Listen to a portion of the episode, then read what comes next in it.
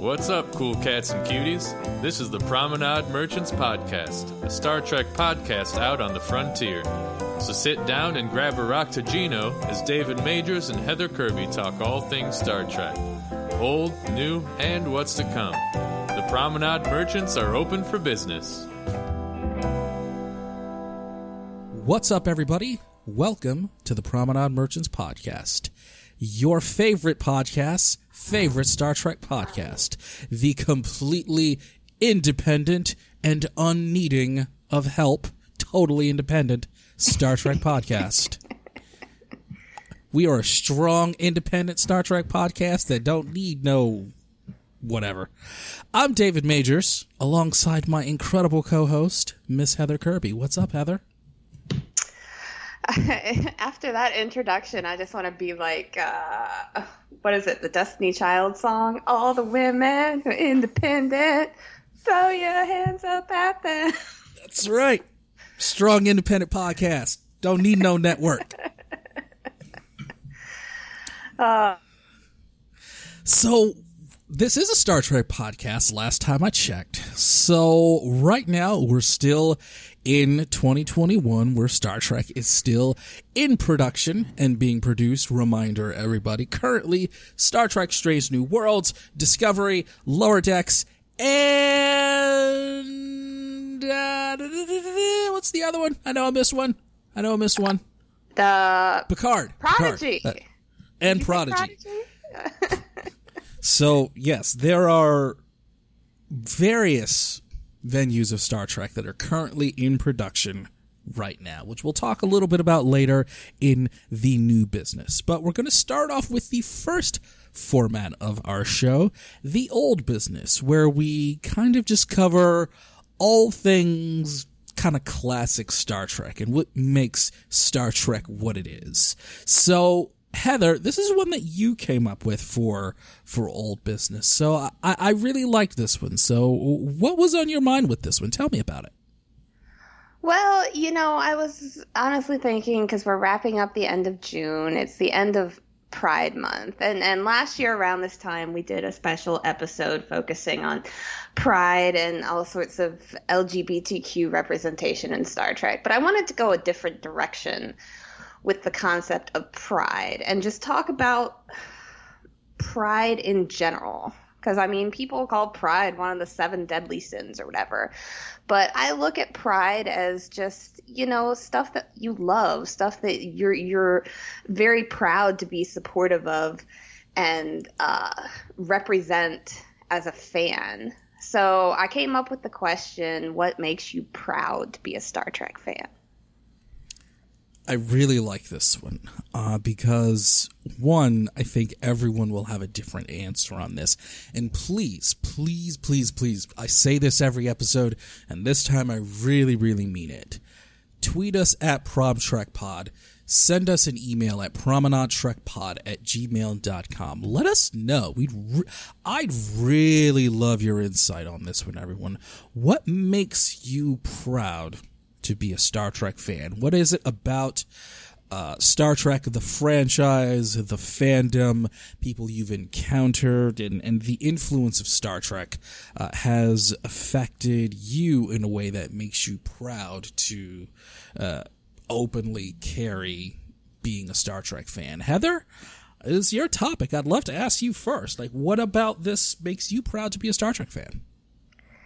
I think probably the biggest thing or the best answer I, I can come up with for that is uh, the individuality of Star Trek. Like, there's honestly the across so many shows and the 55 years that the Star Trek universe has been in existence, there is something for every single person on this planet that they can connect with in this show. And I don't think that there's really anything else, any sort of media, any sort of television show, any sort of movie franchise that can honestly, truly say that. Like, you don't have to be a science fiction fan to be a Star Trek fan. You don't have to be an action fan to be a Star Trek fan. You don't have to be a comedy fan to be a Star Trek fan. There there is so many different things that can connect to just normal everyday people that they can watch the show and be like I relate to that.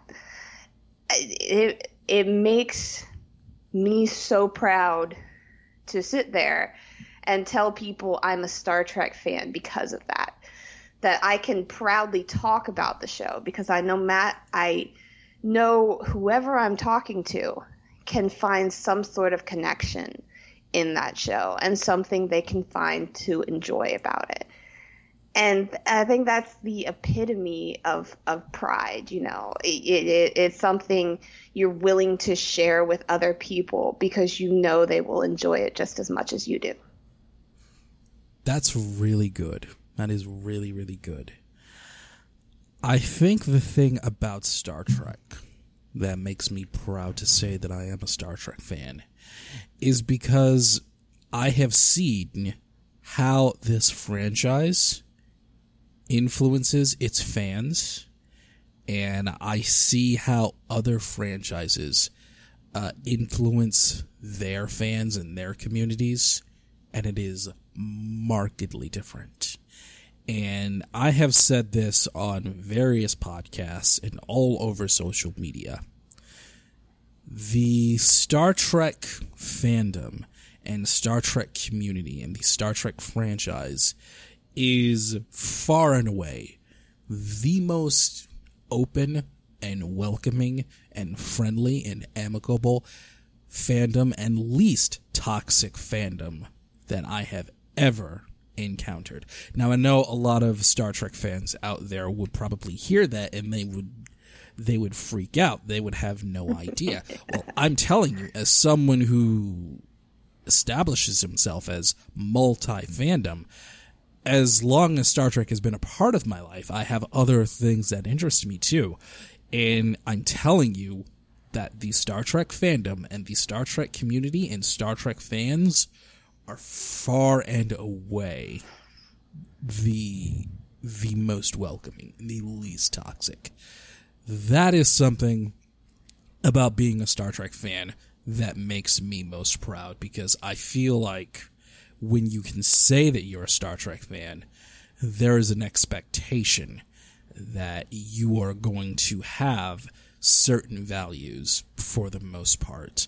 Uh, and for as much as I joke about Gene Roddenberry's vision, which I do incessantly, uh, it, it is the nucleus for something much, much greater. It was the nucleus for a much greater ideal and purpose that I think most Star Trek fans figured out and caught on to.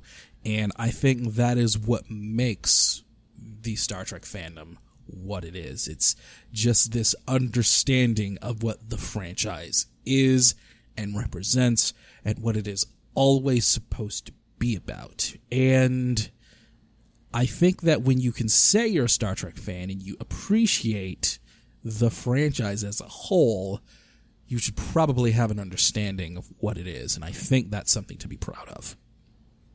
Absolutely. Absolutely. So please, everyone, let us know at Prom Trek Pod what makes you proud to be a Star Trek fan. And send us an email. Seriously, I, have had this Gmail account since we started the podcast. PromenadeTrekPod at gmail.com. I know I've mentioned it once or twice. So send us an email too if you want to write something out a little bit longer. I'll read it. Hey, you know what? I might even read it right here on the podcast, you guys. I might even just do that and we'll talk about it here. Send us an email, send us a tweet, because y'all know how much I, I tweet. Y'all know, but I would love to get an email from you. That'd be great. It'd be great. Let us know. Uh, and we'll go into new business, Heather. And we got some, we got some news we got some news. Uh, we start, got news. Yes, uh, it's look, look, guys. Well, Heather and I we're going to level with you. Uh, we're making the point that Star Trek is in production right now because as far as Star Trek news that goes, it's been well, it's been a little sparse it's been a little sparse since the 23 weeks of Trek ended.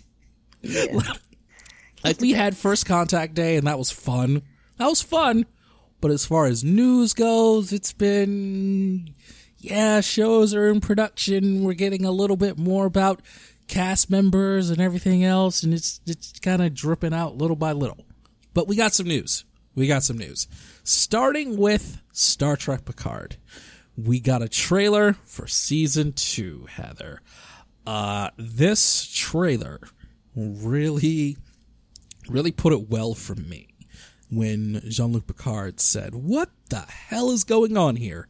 Uh, those were his exact words. And yeah, w- what do you think? Well, you know, like we've had all sorts of rumors and teasers and random speculation as to what's going to happen in season two of Picard. And we'll just say I did not expect them to go full blam, mess up the timeline, messy for season two. But the thing I, I I I just have a tendency to do when it comes to Star Trek Picard is that I just once again get swept up in the nostalgia of it all and just go ah So I'm not quite sure exactly how objective I can be when it comes to the trailer because I mean we got to not just hear but see John de Lancie's Q. Uh, we got to see all of the cast that we got to know and love in season one in their different alternate timelines, wherever that may be. Um, we got the, the thing I'm most intrigued about is what's going on with Seven. She has no Borg implants in the trailer and a wedding ring. uh, so no, people, before we even start, she is not Heather. Heather. Heather. I will can, riot. No, no, no. Can, can I be bad for a second, Heather? Can I be bad for a second? Uh, I might have to yell at you afterwards, but go ahead. You have full permission to yell at me, but but okay. I've got to be bad for a moment if I were in the writer's room for Star Trek Picard, uh-huh. I absolutely would somehow throw some kind of cameo appearance for Robert Beltran in there somewhere. but they would not be married. Okay. I, I would do that honestly just to fuck with people just, just just to throw that out there as a red herring, just to see people lose their minds over seven and seven of nine in Chakotay, and then just pull it back and say, no, they're not really married. They're not. It's okay. It's fine. J- uh, just just because I find that highly amusing, and there's that little part of me that's kind of a troll. Like, no, I would not put them together, but I would definitely tease it. Oh, yeah you're bad. yeah, I am. Yeah, I have no problem with Robert Beltran showing up as a cameo. I would love to see more. I mean, we already are pretty. We know we're getting John de Lancie. We're already pretty certain we're getting Guinan at some point throughout season two, even though she was not shown in the trailer. Um, I would love to see, especially since they're doing it in this interesting way where the timeline is messed up that they could involve some other characters that we know uh, in these stories. I would love to see cameos that way. Um, I, I think we mentioned it in one of our previous episodes where when it comes to the next generation cast, I would love them to have more of a significant impact than just a cameo. So I'm not certain if that's going to happen, but we can involve characters that we've seen from DS9 or Voyager in this story in a cameo form. I would be okay with that. I just Seven is not allowed to be married to Chakotay. Seven's not allowed to be married to Chico- Chakotay. No, it's a no. di- it's a different timeline. I don't care. I don't care. In no timeline is she allowed to be married to Chakotay. Uh, oh no. God! If I were in that writer's room, I swear I would just say, you know, because honestly, I I'm just a little bit of a troll sometimes. And and I would I would at least throw it out there just for the reaction. I honestly would. I'm I'm kind of bad. I know everybody. I know I'm bad, but I honestly would not do it. I wouldn't do it. Um, but also, just I know I've said before that I don't like time travel in Star Trek. I don't like time travel. I don't like temporal anomaly stuff. I feel like what's happening with Q here is really, really interesting because it has so much potential. Because if you remember, Heather, Q was the one that introduced the Federation to the Borg and introduced the Borg to the Alpha Quadrant. Yep. And that completely changed everything about what we know about the Star Trek universe. The possibilities of what Q could do or could have done are endless. They're limitless. And I love the idea that maybe everything has been transformed. Like the entire modern Star Trek timeline was just kind of flipped and maybe even wiped out completely. I find that incredibly fascinating.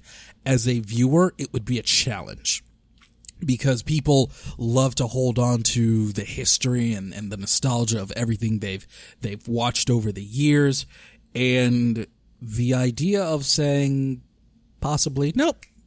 That was all just a different timeline. None of it counted. It's kind of brave. It's kind of bold and i like it. So i'm excited about the idea that everything you know is wrong and we're in a place where everything could be completely different. And i think that's really cool. I, I I think there's definitely going to be some fans out there who uh, it's going to make their head explode. I, I I'm open to them just depending on what they want to do with it. I mean, it's an interesting situation because when you look at something like Discovery, when they jumped 900 years into the future to in in order from a writing standpoint to remove themselves from issues with continuality with canon with the timeline or whatever. Like the, let's be honest that's why discovery did that. But when we're looking at picard we're at a, a spot in the universe where we don't have to do that. You have a history but you can build your own future that you don't have to worry about the history that really came before it. And so, like, with what they're doing with messing with the timeline, I mean, it, it it's something where they could impact things that they want to change about the history of these characters. Um, but I do think ultimately by the end of season two, they will have fixed things so it's almost the way it started. It might not be exactly the way it started, but it will be close and similar because they're in a position where they don't really have to worry about canon as much as like season one and season two of Discovery did. They can build their own canon as they go forward. So they can use this scenario to tweak things that they want to change but it'll ultimately be back at a starting point where things will be similar to the way it started. Might not be exact, but it'll be close. I think. Or, or maybe it won't. Oh, stop causing trouble, David. Never. if you have issues with David's comments, feel free to tweet at him at call me DJM. He will take them on himself. I certainly will. You, you know me. I, I, love a good banter, and and I like to poke the bear a little bit every now and then. It's gotten me in trouble, but hey, what are you going to do? Uh, but moving on, Star Trek Prodigy. We have a cast. We have a cast. We have characters, and we know who they are, uh, including uh, the the talents of veteran voice actors, uh, D. Bradley Baker uh, Brett Gray, uh, Rylee Alazraqui, who, fun fact, is the daughter of Carlos Alazraqui of Reno 911 and Rocco's Modern Life fame. Uh, Ella Purnell, Jason Mantzoukas, and Angus Imrie, who will be joining uh, Kate Mulgrew on Star Trek Prodigy. Uh, so far, we have quite a few different aliens.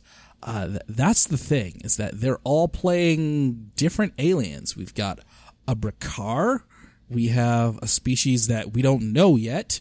Uh, we have a Medusan, and we have a Tellarite, a Tellarite in a regular Star Trek series, and we have a couple of new interesting aliens that we really haven't seen in Star Trek before. And new aliens in Star Trek is always cool. New species, new uh, new life, new civilizations. What a concept.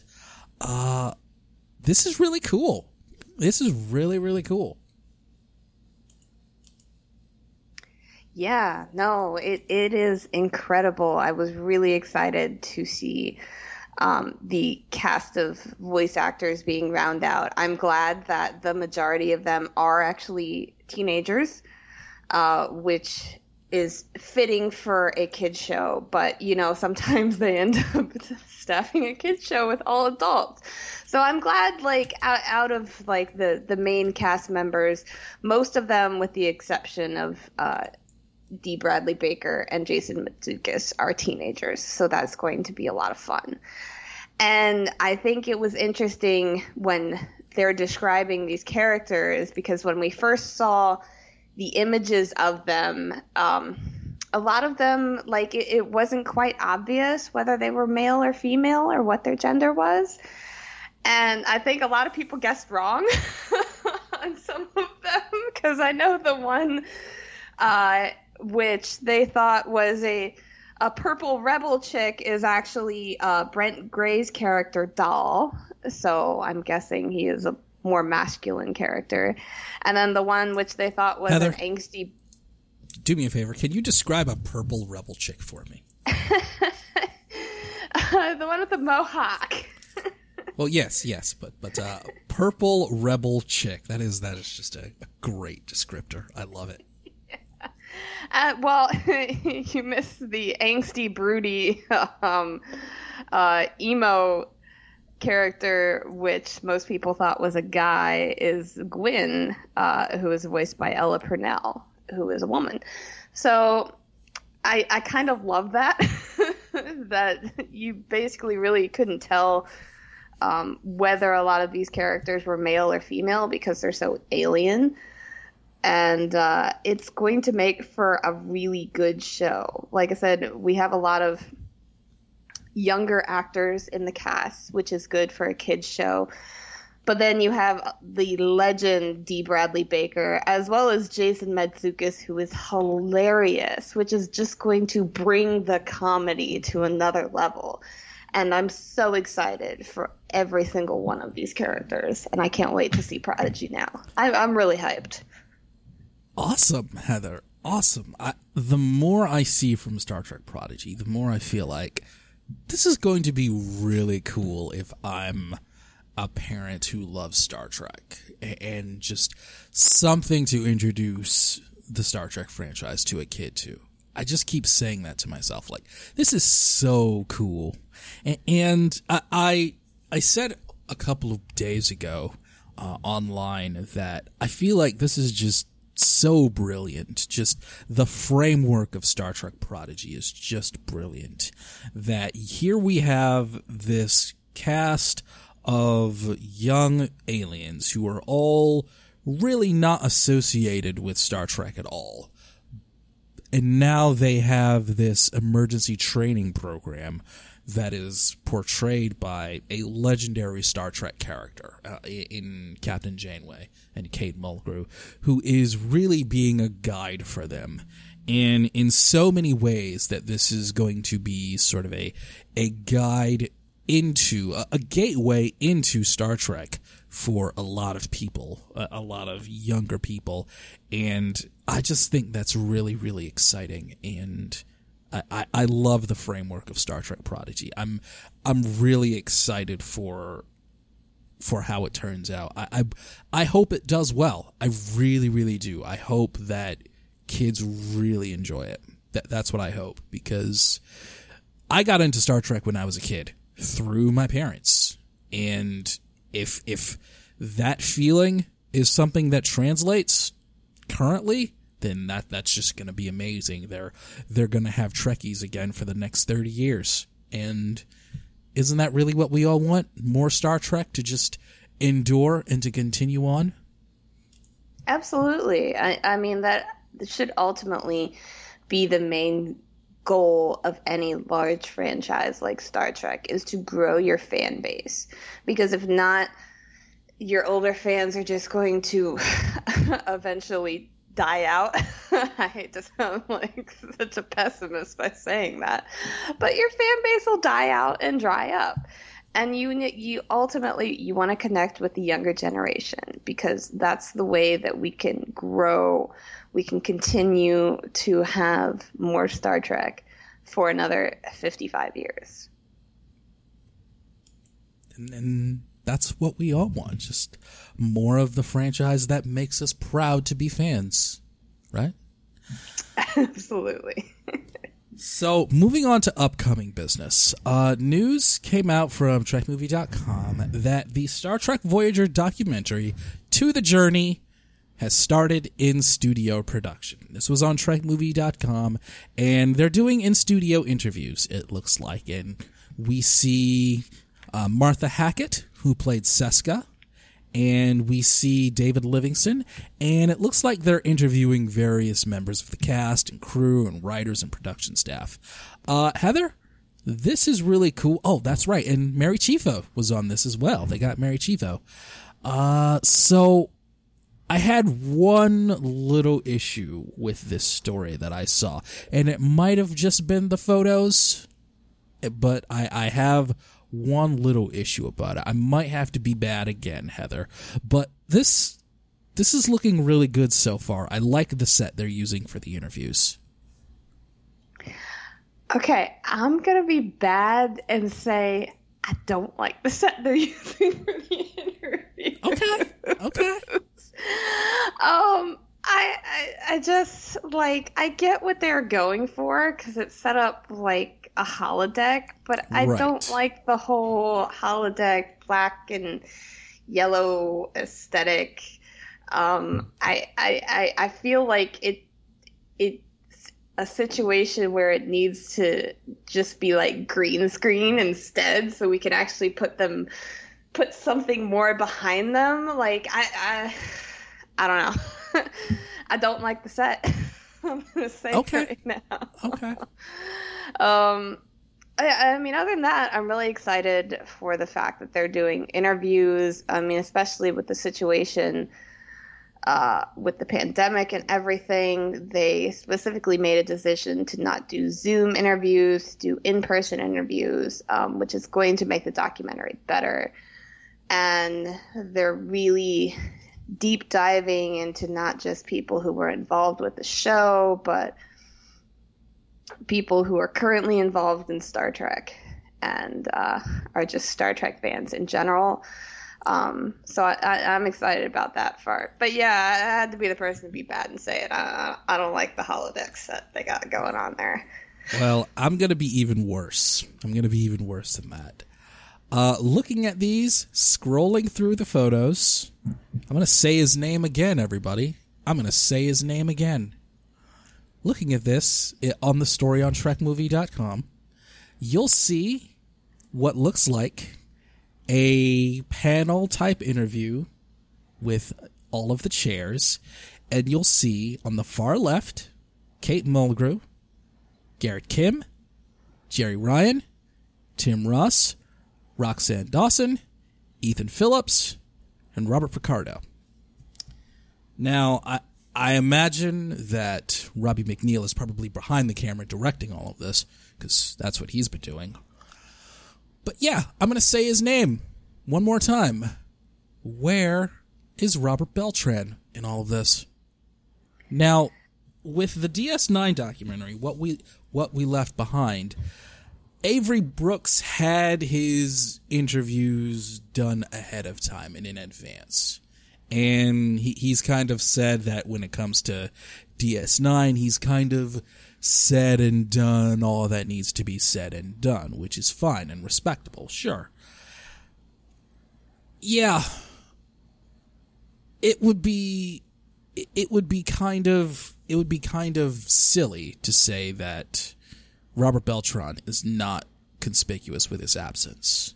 Like I couldn't help but notice that with all of this, Robert Beltran seems to be nowhere to be found, and and the, I know that there has been a lot of conjecture about Robert Beltran over the years when it comes to Star Trek Voyager. There, there's been a lot of things said and discussed sort of behind closed doors and in various internet forums and, and rumor mills.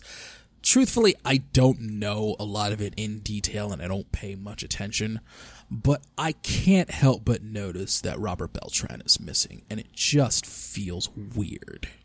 Okay, can I point out something about that? The sure. group footage that they have there was shot during uh, the Star Trek cruise last year. Okay. Which happened okay. right before the pandemic. So there might have been something that prevented Beltran from going on the cruise. Okay. I would be extremely surprised if he wasn't involved in the documentary at all because I don't think that's going to happen. Um, I know they said in the article that there's still plans for them to shoot more group footage with the cast at Destination Star Trek, which is coming up in London in November of this year, I think. Uh, so if Beltran's going to be a part of Destination Star Trek, then he could be involved in some of the group interviews there. Um, so I, I wouldn't completely sell them out on the fact just because you didn't see Beltran in those pictures, because I'm guessing he just wasn't on the cruise. Okay. All right. So totally fair. Absolutely fair enough. I will I will back off on that one. And I will still say that I would probably write him in somewhere in Star Trek Picard j- just for the lulls. I would not put him with seven. Let me make that clear. I would not put him with seven. I would not put him with seven. David just doesn't want to wants to make sure I'm not going to come after him. but I would definitely tease it. just, just, just because th- that reaction from Heather right there, that that is one of so many other Trekkies. Like w- we all know that. We know. We know with Seven of Nine and Raffi and Picard. And there was just that little part of me inside my head that was just like, while Seven and Raffi are great, wouldn't it be really funny just to kind of tease people with having Chakotay show up just for a no. minute? Just for a minute. No. It would not be funny. it would be hilarious.